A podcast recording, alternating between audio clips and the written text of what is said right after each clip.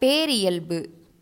பெம்மானே உன்னை போற்றுதலும் எனது பேரியல்பை பெறுதலும் ஒன்றேயாம்.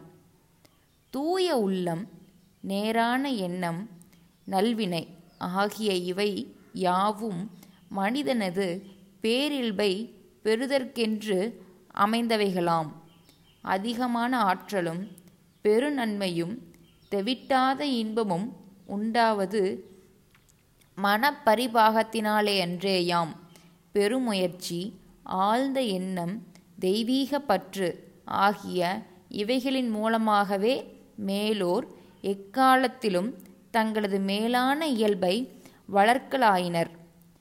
சிற்றியல்புடைய மனிதன் மனப்பரிபாகத்தால் பேரியல்புடைய மனிதனாக மாறி அமைகிறான் கவி விறகில் தீயினன் பாலிர் படுநெய்போல் மறைய நின்றுளன் மாமணிச் சோதியான்.